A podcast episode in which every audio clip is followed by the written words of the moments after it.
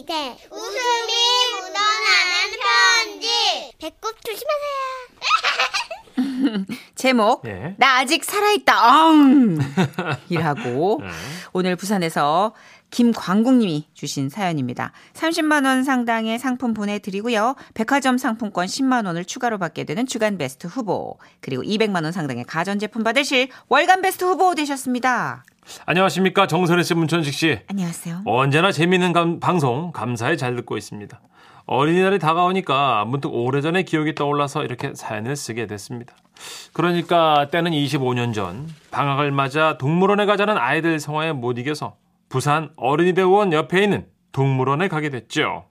아빠, 동물들도 방학이면 어떡하지? 아니다. 동물들은 방학 없다. 걱정 말고 돌아보래. 음. 어? 저기 원숭이다! 딸아이는 원숭이 쪽으로 뛰어갔고 저는 그런 딸아이를 천천히 쫓아가는데 어디서 물방울 같은 게 떨어졌어요. 저는 생각했죠. 아, 비가 오나? 하지만 하늘은 맑은 상태였고 그래서 다시 걸으려는데 또 물방울 같은 게 제 살에 튀었습니다. 아, 뭐꺼 이거. 근데 주위를 둘러보니 어 뭐야? 옥새! 낙타가 저에게 침을 뱉고 있었어요.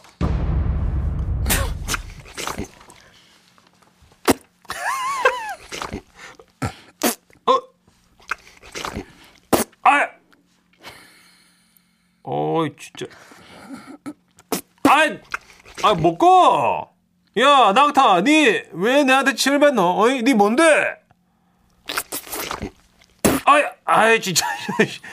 낙타 입 주변을 보니 그냥 맑은 침이 아니라 거품을 가득 만든 흰 침을 분무기처럼 저에게 뿌려댔고, 게다가 냄새는 또 얼마나 독한지 저절로 코를 막게 될 정도였습니다. 나중에 알고 보니까 낙타는요, 화가 나거나 스트레스 받을 때 그렇게 침을 분무기처럼 뿌려댄다고 하는데요. 아이, 진짜. 아마도 그 낙타의 침으로부터 그날의 운수가 시작된 게 아닌가 싶습니다. 딸애와 함께 원숭이 재롱도 보고 물개쇼도 보고 나오는데 코끼리가 있더라고요. 아빠 아빠 아빠 코끼리 코끼리. 어, 아빠 근데 코끼리가 왜 뒷다리를 양쪽으로 벌려? 어 글쎄 뭐지? 어, 엉덩이로 이름 쓰기 하나? 어 아빠 저기 봐. 어 뭐꺼? 우와 코끼리 밑에서 폭포가 나온다. 뭐라고? 자세히 보니 그것은 폭포가 아니라 코끼리의 오줌줄기였어요. 혹시 여러분 코끼리가 오줌 누는 거 보셨습니까? 코끼리 다리 사이로 이만한 물줄기가 와, 에이, 아 진짜요? 에이, 이거 아 진짜요? 폭포처럼, 네 진짜 인공 폭포처럼 막 흘러내리는데요. 어이구 어이구, 어이구 어이구, 코끼리는 그렇게 약 이십 초 동안 거대한 물줄기를 싸고는 시원스레 몸을 비틀며 크게 한번 울고 오, 사라졌습니다. 어휴, 아빠 진짜 무서웠다, 그치? 그러게요. 야, 야, 코끼리가 덩치가 커서 그런가 오줌량이 막 억수로 많네. 응. 근데 아빠, 어. 코끼리가 오줌 쌀 때 음. 다리 사이에 있었던 건 뭐야? 어? 아까 거기서 오줌이 나왔어. 그거 뭐야? 그건 그거였어요. 그거 뭐야? 그것이 코끼리니까 거대하잖아요. 저는 갑자기 이 일곱 살짜리 딸한테 설명하기 좀 당황스러워서 아이를 데리고 호랑이 우리 쪽으로 서둘러 갔습니다. 우와, 저기 저, 저 호랑이다, 호랑이. 어? 어디? 와, 와, 진짜 호랑이다! 아, 그것은 호랑이 두 마리가 있었는데요. 덩치도 커 보이고 위험있고 잘생긴 녀석은 양지 바른 곳에 누워있고 왠지 좀 왜소해 보이는 녀석은 어슬렁어슬렁 울타리 주위를 맴돌고 있었습니다. 그때 저희들 곁에 있던 한 커플이 말했죠. 오빠야, 누워있는 자는 덩치도 크고 멋있어 보이는다. 저기 돌아다니는 자는 좀 부실해 보인다. 어이? 아이고 마, 저래 갖고 토끼라도 잡을 수 있겠나. 맞네. 어, 내가 봐도 좀 그렇다. 그지? 어, 음. 어디 아픈가? 아, 많이 늙어서 그런가 보다. 아가 좀 나약해 배네. 그지? 그러면서 둘이서 어슬렁거리는 호랑이를 흉보고 있었는데요. 그때였어요. 남자가 나약해 배네 할 때 부실해 보이는 호랑이가 휙 커플 쪽을 바라봤습니다. 니 보면 짧긴데 아이고 한 개도 안 무섭거든요. 그러자 부실해 보인 호랑이는 최대한 가까이 그 커플들 응? 쪽으로 울타리로 다가왔습니다. 아, 어, 와이, 와이, 와이 칸데 오빠야, 뭔데 저 호랑이가 나 노래 본다. 아이, 뭐 어쩌겠노. 기운 다 빠진 호랑이. 그래, 맞자지. 그자. 그리고 뭐 안전 울타리도 있잖아. 이 오빠야가 만약에 저 호랑이 다가오면 떼찌떼찌 해줄게. 아, 호랑이, 너 떼찌떼찌. 떼찌떼찌. 어, 오빠야, 짱 멋지다. 야, 진짜 아는 동생들만 한 대씩 아, 때려주고 싶은. 맞아요. 그런 어떤 닭살 커플. 저도 모르게 노려보게 되는 개념 그때. 없어. 호랑이가 그 커플들의 말을 들었던 걸까요? 갑자기 요란하게 입을 벌렸습니다. 오. 오. 어이구. 그리고 호랑이는 저와 커플들을 번갈아 쳐다보더니 커플들 쪽에 엉덩이를 들이밀었어요. 어. 그러자 갑자기 그 엉덩이 쪽에서 칙 하면서 소방호수 물줄기가 나왔는데요. 그것은 똥오줌이었어요. 아니, 한날에 다 보시는 거 아니에요? 그날 무슨 오, 동물들 오줌 축제가 했던 날도 아니고 왜 그렇게 자꾸 동물들이 제 앞에서 뭘 싸는지. 야. 야. 그리고 때마침 불어오던 바람. 그러자 무거운 똥은 가라앉았지만 가벼운 오줌은 그 바람과 하모니를 잃었고 결국 서있던 아가씨와 저에게 폭포수 파편처럼 나올랐습니다. 아, 아, 엄마 이거 아, 먹고 아, 아, 아 차가 아, 아, 하지 말라고. 뭔데? 아, 이거 이거 뜨겠다 이거나. 하필 그 아가씨의 겉옷은 흰색이었고 아가씨는 분한 마음을 감추지 못하더라고요. 이씨, 이게 며칠 전에 산 새옷이거든요. 이거 할부도 안 끝났는데. 아, 저는 이내로 못 했어요. 호랑이는 죽을래. 야! 그때였어요. 어슬렁어슬렁 저만치 가던 호랑이가 갑자기 돌아보면 소리쳤습니다. 어쩌? 이씨, 야! 이씨, 야! 어, 저, 저, 어, 저 또 오네. 어, 어, 또 오지 말라고. 아, 뭐하노 자기야. 또 오줌 싸다. 뛰자. 아! 아! 그래서 저는 그날 세 가지 사실을 알게 됐습니다. 하나는 사람이나 동물이나 자존심 상하는 얘기는 어떤 식으로든 전달이 되고 발끈하게 돼 있다. 그러니까 조심해야 된다. 그리고 둘째, 음. 호랑이와 우리 사이에는 거의 뭐 한 삼, 사 미터 정도의 간격이 있었거든요. 호랑이는 그 먼 거리까지도 오줌을 날릴 수 있다. 그리고 마지막, 이 모든 저주의 시작, 낙타의 침을 조심하자. 아이, 아이. 참고로 뱉는 소리는 정선입니다. 이씨. 이십오 년도 더 지난 이야기지만 저는 화장실 갈 때마다 코끼리와 호랑이가 생각나는데요. 요즘 동물원에 동물들이 아, 어려움이 많다고 맞아요. 들었습니다. 동물들에게도 파이팅을 전하고 싶고요. 우리 어린이들이 마음껏 동물원을 구경할 수 있는 그날이 빨리 왔으면 좋겠습니다. 그러면 다음에 또 뵙겠습니다.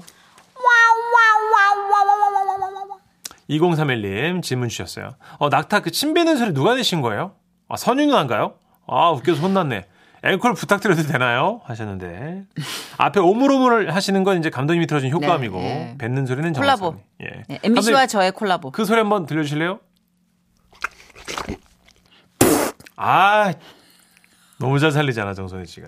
제가 진짜 라마 침을 받아봤잖아요. 아, 라마요? 네, 라마가 오. 낙타과인데 맞아요. 딱 저렇게 오물오물 거리다가 이렇게 뱉어요. 오, 기분 안 좋을 때 네, 하는 거구나. 침이 약간 노란 빛으로 내 기분이 안 좋았어. 뱉는 것도 기분이 안 좋아서 뱉지만 받았을 때도 되게 기분이 찝찝한. 그럴 것 같아요. 음, 네. 그렇죠.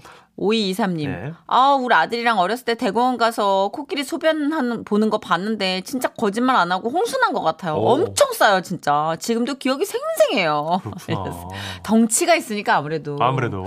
아, 그나저나 진짜 그 동물원 가서 동물들 자극하는 멘트하거나 어 그런 행동하는 비웃고 뭐 나이든 호랑이 비웃고 뭐 아, 난 진짜 꼴불견인 것 같아. 이런 음.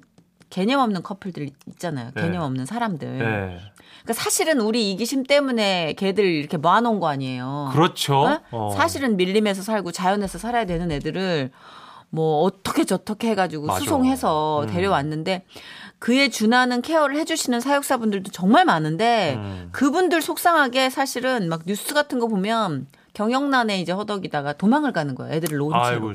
그러면은 먹이 줄 사람이 없으니까 애들이 바짝 굶어가지고 사자랑 호랑이는 봐줄 수가 없을 정도로 뼈가 앙상하고 그래요? 동네 주민들이 와서 생닭 같은 거 던져주고 아유, 그게 가둬놓고 뭐 하는 거야. 일단 폐허가 된 동물원에 동물들만 방치 유기된 아유. 경우도 있고요. 아유.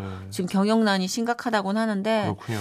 어쨌든 저는 개인적으로 동물원을 그렇게 좋아하지 않은 주의라. 아, 그렇죠. 동물은 사실 거기 있을 아이들이 아니죠. 그러니까 가면은 계속 그 생각이 들어요. 그렇구나. 그러니까 잘 케어해 주시는데 가도 아, 얘네가 원래 여기 있으면 안 되는데라는 네. 생각이 자꾸 개인적으로 들다 보니까. 그렇죠. 이 시국이 지나서 보러 가게 되더라도 좀 사랑하는 마음으로 잘 봐줘야겠네요. 근데 요즘 어머님들이 교육 잘 시켜요. 음. 가서도 이제 손가락질 해서도 안 되고 자극해서도 안 되고 음. 산란기에 있는 애들은 시끄럽게 해서도 안 되고 다 표지판 대로 잘 하시는데 어. 간혹 일부 가가지고 사파리에서 괜히 어디 가서는 되게 쫄려서 하지도 못한 짓 남자다운 짓 한다고 막 여친한테 막 과시하려고 막 큰일 나요 진짜. 안 됩니다.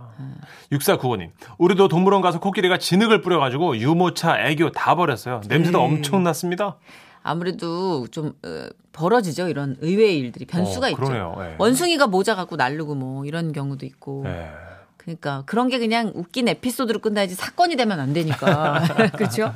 아, 팔사사육님이 아, 돼지 못 보셨죠? 돼지는 오줌 눌 때 수도꼭지 수도꼭지 틀어 놓은 듯합니다. 근데 약간 믿을 만해요. 저도 예전에 오, 그 목장 봤네. 근처 살았는데 소 오줌 소리에 너무 놀라서 깬 적 있었거든요. 그 정도예요? 그렇게 싸더라고요. 이렇게 땅이 약간 패일 정도로 싸요. 어, 쉬 하고 그러나. 그러니까 웬만한 약간 보태면 국악인들 밑에서 득음하기 딱 좋은 그 정도 폭포 느낌으로. 폭포 수준. 이야, 응.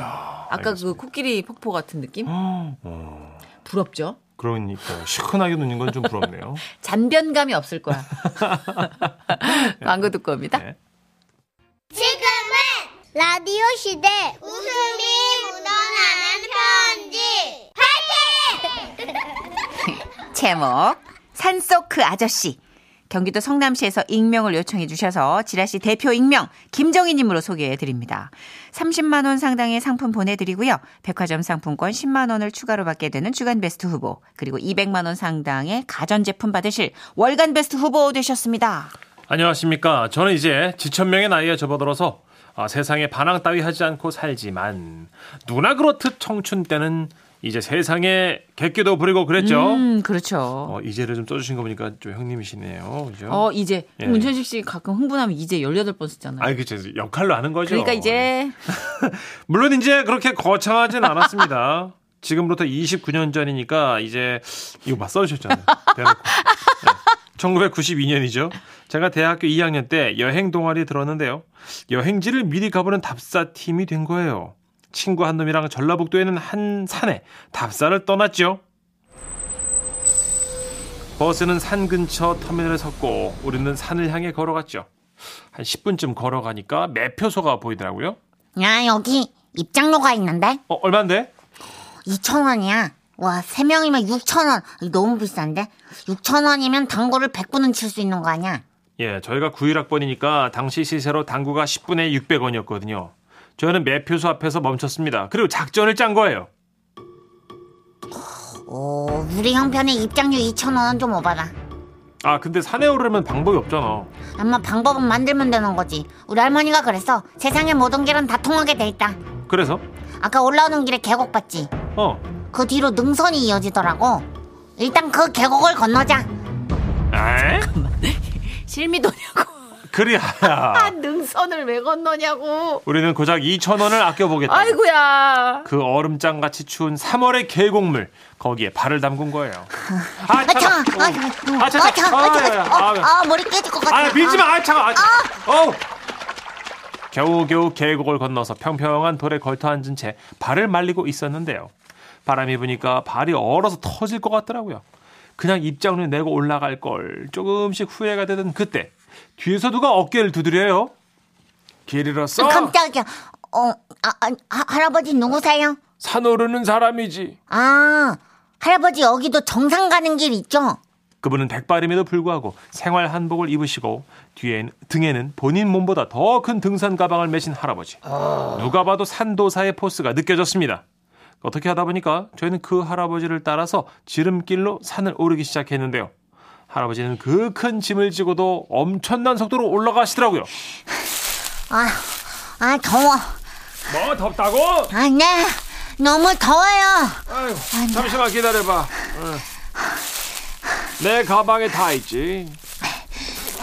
자, 여기 부채. 와, 와. 자고로 와, 말이야. 대단하다.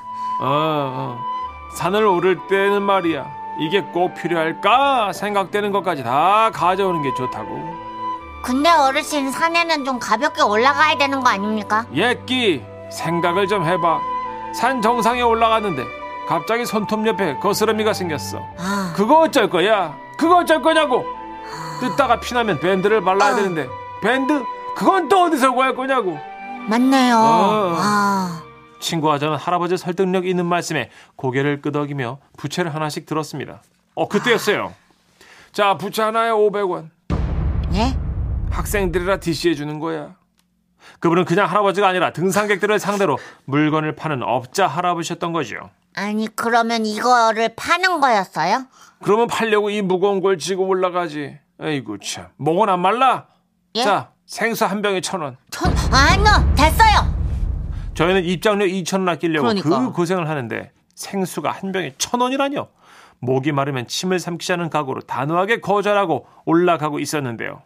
이야, 근데요, 목이 너무너무너무너무너무너무 마르더라고요. 야, 진짜 죽겠다. 뭐, 죽겠다고? 아이고, 물 마실래? 아, 아 어떻게 할 수 없다. 야, 한 병 주세요. 에. 아, 목말라 죽을 것 같아요. 천 원 맞죠? 무슨 소리야, 이천 원이지. 아, 네? 아까 분명히 천 원이라고 하셨잖아요. 이거 이거 순도둑놈들 아니야? 거기는 해발 백 미터였고 여기는 지금 백오십 미터 지점이니까 당연히 추가 예금이 붙지. 내가 등골이 빠져라 가지고 올라왔는데. 아, 죄송합니다. 돈 드릴게요. 이야, 산에서 마시는 물 어쩌면 그렇게 맛있을까요? 그렇게 할아버지께 산 물건은 오이 한 개, 땀에 젖은 양말을 대신할 여분의 양말 한 켤레, 그리고 마지막으로 완주라고 적힌 편말까지 사게 된 거예요. 이거는 지금도 왜 샀는지 기억이 안 나요. 모르겠어요. 왜 표, 이거 완주는 왜 필요한? 어, 그러니까요. 아무튼 그 당시 총 지출 금액은 만 팔천 원. 예? 육천 원 아끼려고. 네, 맞아요. 입장료 육천 원 아끼려다가 세 배를 써버린 거죠. 와... 할아버지께서는 그날의 매출이 마음에 드셨는지 정상까지는 올라가지도 않고 다시 내려가시더라고요. 자, 저희는 정신, 정신도 주머니도 탈탈 털린 채 그냥 하산에 뜨랬죠. 그리고 다시는 그렇게 젊은 객기를 부리지 않겠다고 다짐을 했답니다. 야, 이거 그 할, 할아버지 지금 목격기가 속속들이 도착하고 있는데요. 어, 지금 구이이팔 님이 네. 아, 내용 들어보니까 전라북도 고창에 있는 선운사네, 선운사. 매표소 옆 계곡을 넘었다고 하니까 거기 나온 할아버지도 제가 아는 분 같은데요. 대박이다. 유명하신 인싸네. 우와, 할아버지. 인싸시네. 팔팔구사 님. 네. 저렇게 산에서 쇼핑하는 분들 많은가 봐요. 어르신이 장사에 아주 능숙하시네. 어. 그러니까 오이, 부채, 막 필요한 걸 다 아시는 거지. 맞아요. 그러니까 등산을 좋아하시다가 프로가 되신 거죠. 그죠. 그 생활의 달인 프로에도 네, 냉장고만한 짐을 메고 하루에 음. 두세 번씩 지리산을 오르시는 분이 나왔거든요. 그러니까 호흡이 되게 규칙적, 아. 헛, 헛, 헛, 헛 이러고 오르시던데. 보통이 아니시더라고요. 그건 마른 근육, 다다다 네. 붙어 있는 근육. 어, 대단하시더라고요. 네, 근데 그분들 어떻게 해? 그분들은 뭐 비즈니스 감각과 이 산행에 필요한 체력을 다 갖춘 분인데. 그렇죠. 그 또 산 정상에 또 매점이 있거든요. 음, 네. 저는 산을 안 타보았으니까. 아, 아. 예전에 제가 말씀드렸잖아요. 처음 산행이 한라산 겨울산이었다고. 그러면 힘들어요. 네, 네. 그냥 산 오를 생각만 해도 그 헛구역질이 나와요. 아, 처음부터 데워버려서 그래요. 네. 네. 산 요즘도 다녀요? 네, 한 번씩 갑니다. 그 이런 할아버지 만난 적 없어요? 가끔 있죠. 오. 무침을 이만큼 메고 가세요. 사라고? 네, 근데 이제 사꼭대기에서 사면 비싸니까 아래에서 사가는 게 최고죠. 대박이다. 네. 그럼 진짜 이렇게 높이가 올라갈수록 천 원씩, 뭐 오백 원씩 올라가는 거예요? 아, 그 정도는 아닌데, 아, 산 입구에서는 싼 게 꼭대기 가면 되게 비싸요. 그렇구나. 네. 재밌네, 산도. 야, 이것도 네. 인기가 많으니까 이런 것들도 생겨나는 거 아니에요? 그렇죠. 네. 자, 저희 광고 듣고 이제 여러분이 사연을 보내주신 그 이야기 네. 비지엠과 함께 묻혀드리는 시간. 맞게만 주세요. 함께 할게요.